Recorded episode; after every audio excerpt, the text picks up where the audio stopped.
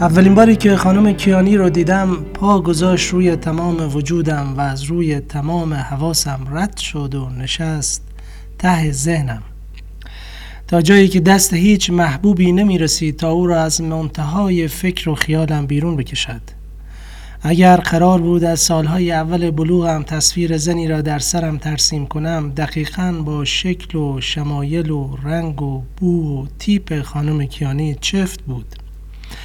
قد متوسط و توپر، صورت سفید و گرد و چال گونه‌ای که اوج زیبایی و شیرینی لبخند را به تصویر می کشید و لحن صدایی که مرا از خود بی خود می کرد. اگر قرار بود در عالم خیالم بتی از یک الهه یا خدای زیبایی بسازم، آن بت و آن خدای زیبایی کسی جز خانم کیانی نبود. تمام گوشه ها، پیچ و خم ها و ترکیب رنگ هایش هر آن چیزی بود که من آرزویش را در سر می پروراندم. حس مالکیتی که با هر بار دیدنش در درونم قدرت می گرفت تا مرا شیدای به دست آوردنش کند، چون که او زودتر از خودم مالک شش دانگ هوش و حواسم شده بود. آنقدر که عقل، اخلاق و تلخی خیانتی که در حق همسرم مهشید روا می داشتم تا به تحمل مواجهه با آن عشق و هوس را نداشت. سنش از سی بیشتر بود، رنگ و روی دختری نداشت، اما برای من اصلاً مهم نبود چند بار ازدواج کرده، اصلاً مهم نبود با چند تا مرد خوابیده یا احساسش را تقدیم چند نفر کرده. هر بار که وارد شرکت می شد، حواس همه آنهایی که در آن مکان کار می کردند را پرت می کرد. پرغرور پا به زمین می زد و افسار عشق یا نمی دانم هوس و شهوت تمام مردها و حسادت تمام زنها را به خود می کشید. نه اینکه قصد و هدفی داشته باشد، ناخواسته شکارچی چشمها و افکار هرز همکاران شده بود. اما برای من داستان چیز دیگری بود. من واقعا دوستش داشتم و رویایی جز به دست آوردنش در سر نداشتم. صبح روز بعد به محض بیدار شدنم سرم پر بود از خانم کیانی. هیچ دغدغه‌ای در آن آشفت بازار ذهنم پرسه نمی‌زد. دقیقاً از همان روز بود که غرولند و گیر و دادن‌های وقت و بی وقت مهشید روانم را آزار نمی‌داد. دقیقاً از همان روز بود که افکارم تغییر مسیر دادند و دیگر به فکر بچه و زن و زندگی نبودم. به یک باره آرزوی جداییم از مهشید رنگ واقعی به خود گرفته بود و امیدوارتر به آن تصمیم بزرگ فکر می کردم. دیگر برایم مهم نبود که مهشید مرا نادیده می گیرد یا نمی گیرد. دیگر برایم مهم نبود که میراث پدریش را به رخم می کشد یا نمی کشد. دیگر خیلی چیزها برایم رنگ باخته بودند و خیلی چیزها در نظرم و در وجودم پر رنگ شده بودند. خانم کیانی وکیل جدید شرکت بود که روزی چند ساعت جهت پیگیری مسائل حقوقی به دفترش می آمد و همان چند ساعت کافی بود که وجودم را پر از شوق و اشتیاق کند. ارتباط کاریم با او و لبخندی که هر روز صبح به صورتم می فرستاد تبدیل به شوقی می شد که قلبم را سرشار از امید می کرد. من مسئول مالی اداره بودم که ارتباط کاری مستقیمی با خانم کیانی پیدا کردم و همین مسئله نقطه قوتم در تسخیر قلبش بود. من متانتم و نجابتم را به رخ می کشیدم و او حسن توجه و لبخند دائمیش را تحویلم می داد. منتهای فکر و ذکر و رفتارم این بود که از دریچه‌ای جز احترام و انسانیت به او ننگرم. اما تمامی این ادا اصولها و احترامهای ظاهری و باطنی نمی توانست ذره‌ای درون پرآشوبم را آرام کند.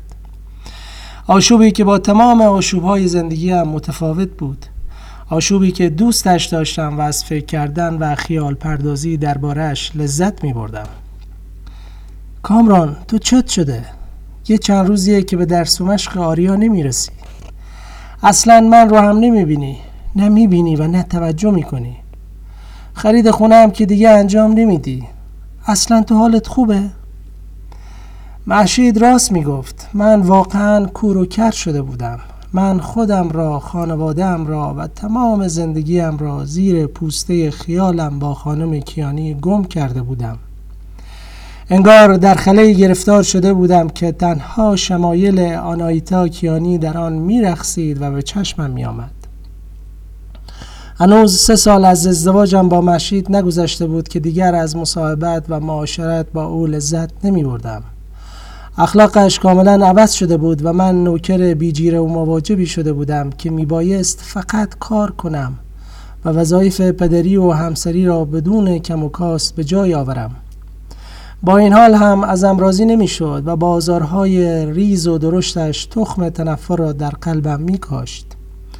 صد بار نقشه جداییم از او را کشیدم، مرورش کردم و تمامی اتفاقهای محتمل را از نظر گذراندم، اما هیچگاه دست به عمل نزدم.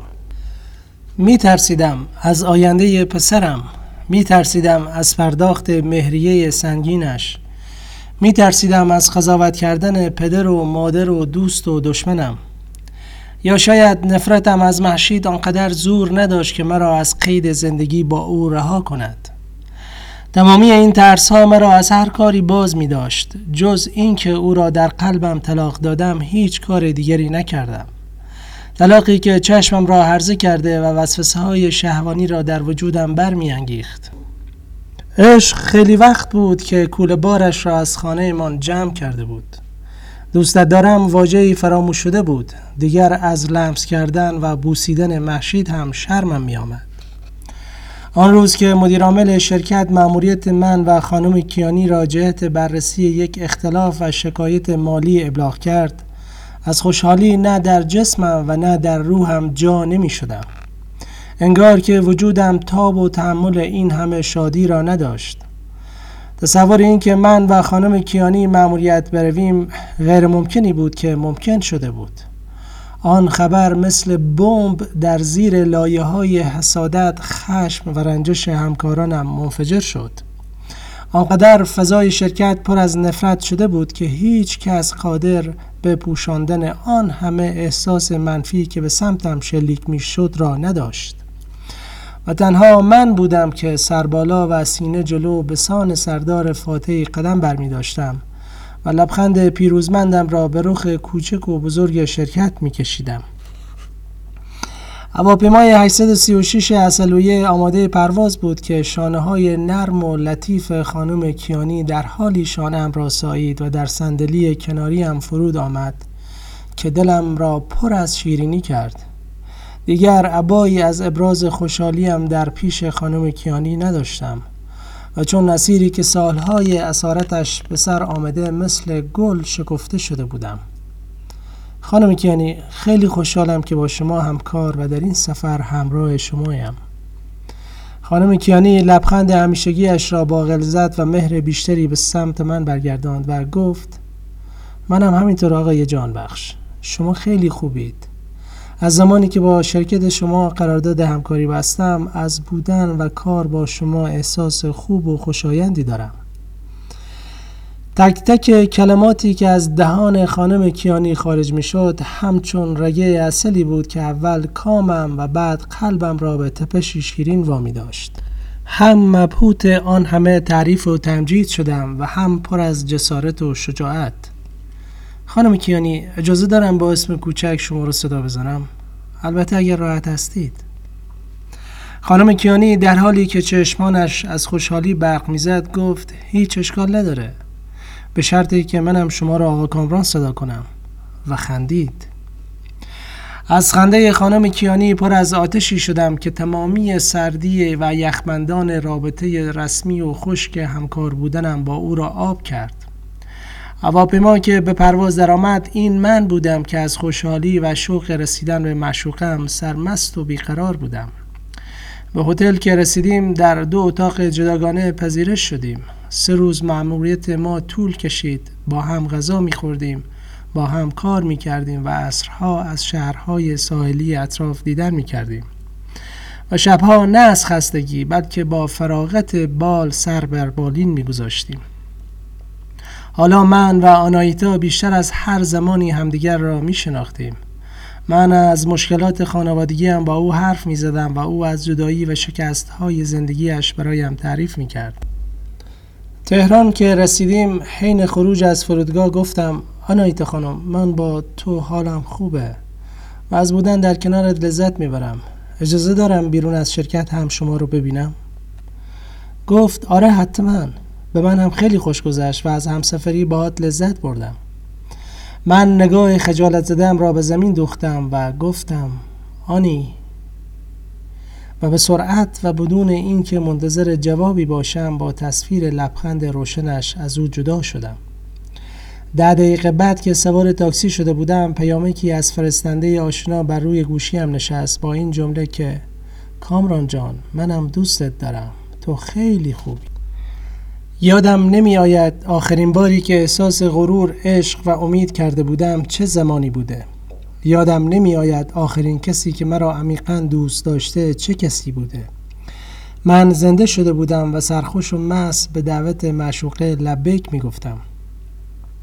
زندگی روی خوشش را به من نشان داده بود. روزها و شبها دغدغه شیرین ذهنم آناهیتا بود و چت کردن و رد و بدل کردن پیام‌های عاشقانه تمامی اوقاتم را پر می‌کرد. مهشید بیشتر از همیشه به من مشکوک شده بود. از این همه تغییر، از این همه سرزنده بودن و از این همه بی‌محل کردن‌ها که او را بیشتر عصبی می‌کرد.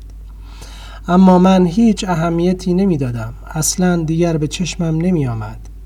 دیگر نه می‌دیدمش و نه احساسش می‌کردم. یک شب که بنای دعوا گذاشته بود، بدون اینکه جوابش را بدهم بیرون زدم. بی هدف شروع به رانندگی کردم. پشت چراغ قرمزی به آناهیتا پیام دادم که خیلی حالم بده و سرگردان خیابان‌های شهر شدم. سریع جواب داد که چی شده؟ از ماجرای دعوایم در خانه گفتم. گفت بیا خونه و آدرس خونه رو برام پیامک کرد. همین که آدرس آناهیتا روی گوشیم نشست، تمام خشم و درد و زخم دعوایم با مهشید از جانم به در رفت. آنقدر خوشحال و از خود خواسته بودم که به تماس‌های مکرر و پیاپی مهشید پاسخ ندادم.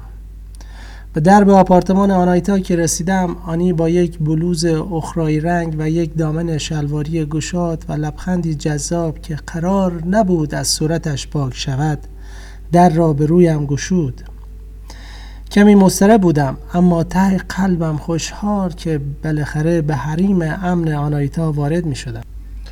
یک آپارتمان صد و چند متری که بیشتر به یک گلخانه گیاهان آپارتمانی شباهت داشت تا یک منزل مسکونی، و مبلمان و کاناپه شیری رنگ که با رنگ کابینت آشپزخانه ست شده و طراحی مدرنی که قرار بود حس نشستن در میان گلدون‌های سبز رنگ آپارتمان را لذت بخش‌تر کند، و عطر و بویی که به مشامم آشنا بود و جز از تن آناهیتا از هیچ تنی به ریم نرسیده بود.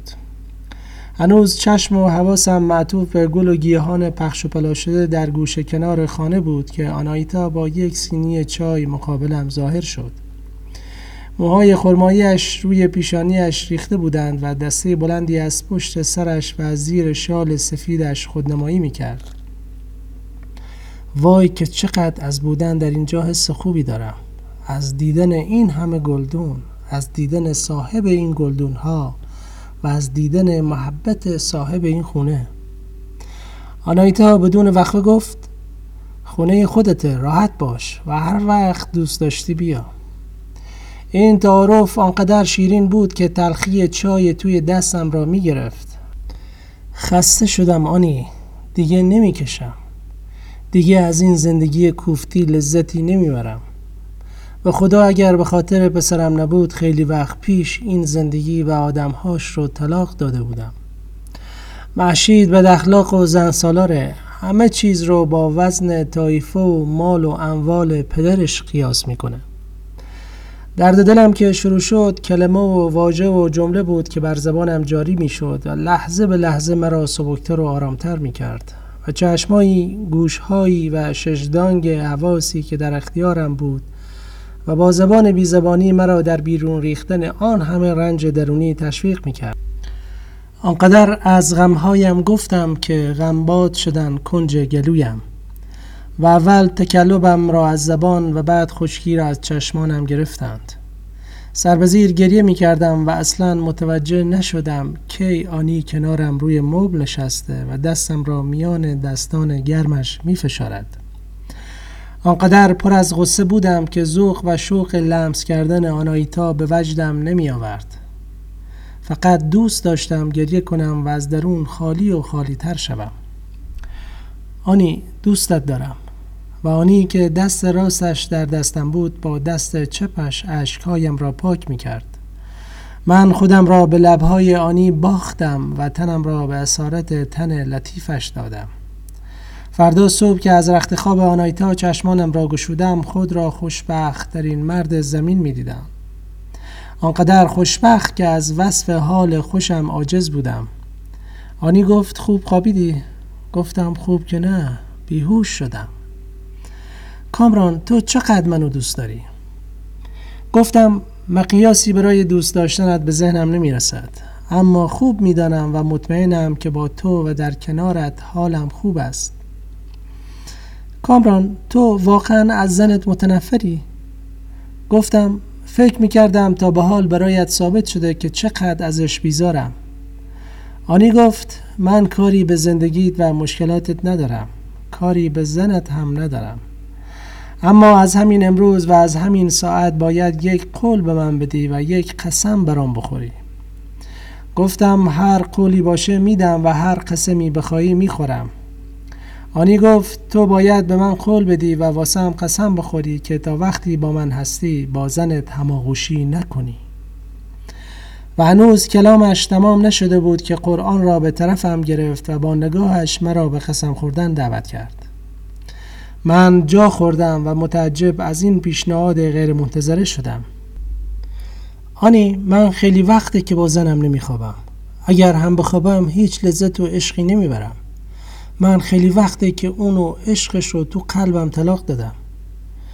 آناهیتا خندید و گفت میدونم، واقعا حرفت رو باور دارم، اما میخوام دلم قرص بشه و قرآن گواه راستی حرفت باشه. من با تردید کف دست راستم را روی کتاب آسمانی گذاشتم. مردد نه از اینکه مهشید رو دوست ندارم. تردیدم از آینده و تقدیری بود که نمیدانستم چه برایم مقدر خواهد کرد. ترسیدم اما قسم خوردم و تمام نفرت و کینه خودم از مهشید را با آن کتاب مقدس گره زدم. مهشید شبیه‌ای بود که گاهی به چشمم می‌خورد، اما من نه می‌دیدمش و نه دوست داشتم به او توجه کنم. دنبال بهونه‌ای بودم که از خونه بیرون بزنم، گوشیم را خاموش کنم و خودم را سریع به آنی برسانم. ماه سوم بود که رابطه من و آناهیتا جدی شده بود و با هم زندگی می‌کردیم. من به آنی و عشقم وفادار بودم و به قسمم پایبند. یکی دو بار هم که مهشید روی خوشش را به من نشان داد، من خودم را به سردردی و حال نداری زدم تا از خوابیدن با او دوری کنم. مهشید با آستگی رنگ عوض کرد، دیگر غر نمی زد و بهونه نمی گرفت. مهربون شده بود و دم به دقیقه ابراز علاقه کلامی و رفتاریش را به رخم می کشید. من تغییراتش را می دیدم و حس می کردم، اما بی تفاوت خودم را به نفهمیدن و ندیدن می زدم. هر وقت هم که خودش را به من عرضه می کرد سرگرم کاری می شدم و یا از دستش فرار می کردم. عصبانیت و برانگیختگی درونیش را کاملا حس کرده و خود را برای لحظه انفجارش آماده می کردم. یکی دو بار هم که خواستم نرمشی از خودم نشاندم، قرآن بالای قفسه کتابخانه درشت به چشمم می آمد. خیانت به آناهیتا، خیانت به باور دینیم و خیانت به تمامی مقدساتی بود که احساس گناه آن تنم را می لرزاند و دردش بر تمام روح و روانم سنگینی می کرد. مهشید روبرویم چشم در چشمم دوخت و پرسید کامران، تو چند وقتی کاملا عوض شدی؟ چت شده؟ چرا از من فاصله می گیری؟ مگه من کار بد یا خطایی کردم که ازم فرار می کنی و محل سگ نمی زاری؟ چند ماه تو این خونه کلام نمی کنی. نه حرف می زنی، نه میشه باهات حرف زد. هر وقت هم که من چیزی گفتم سرت رو پایین انداختی، از در این خونه بیرون رفتی. با خدا من تو رو، آریا و زندگیم رو دوست دارم. مهشید جمله آخرش رو در حالی گفت که صداش پر از بغض و چشمانش پر از اشک شده بود. من در حالی که حرفایش را در دلم تصدیق می کردم گفتم باز شروع نکن، من حالم خوب نیست، حال و حوصله دعوا و مرافعه هم ندارم.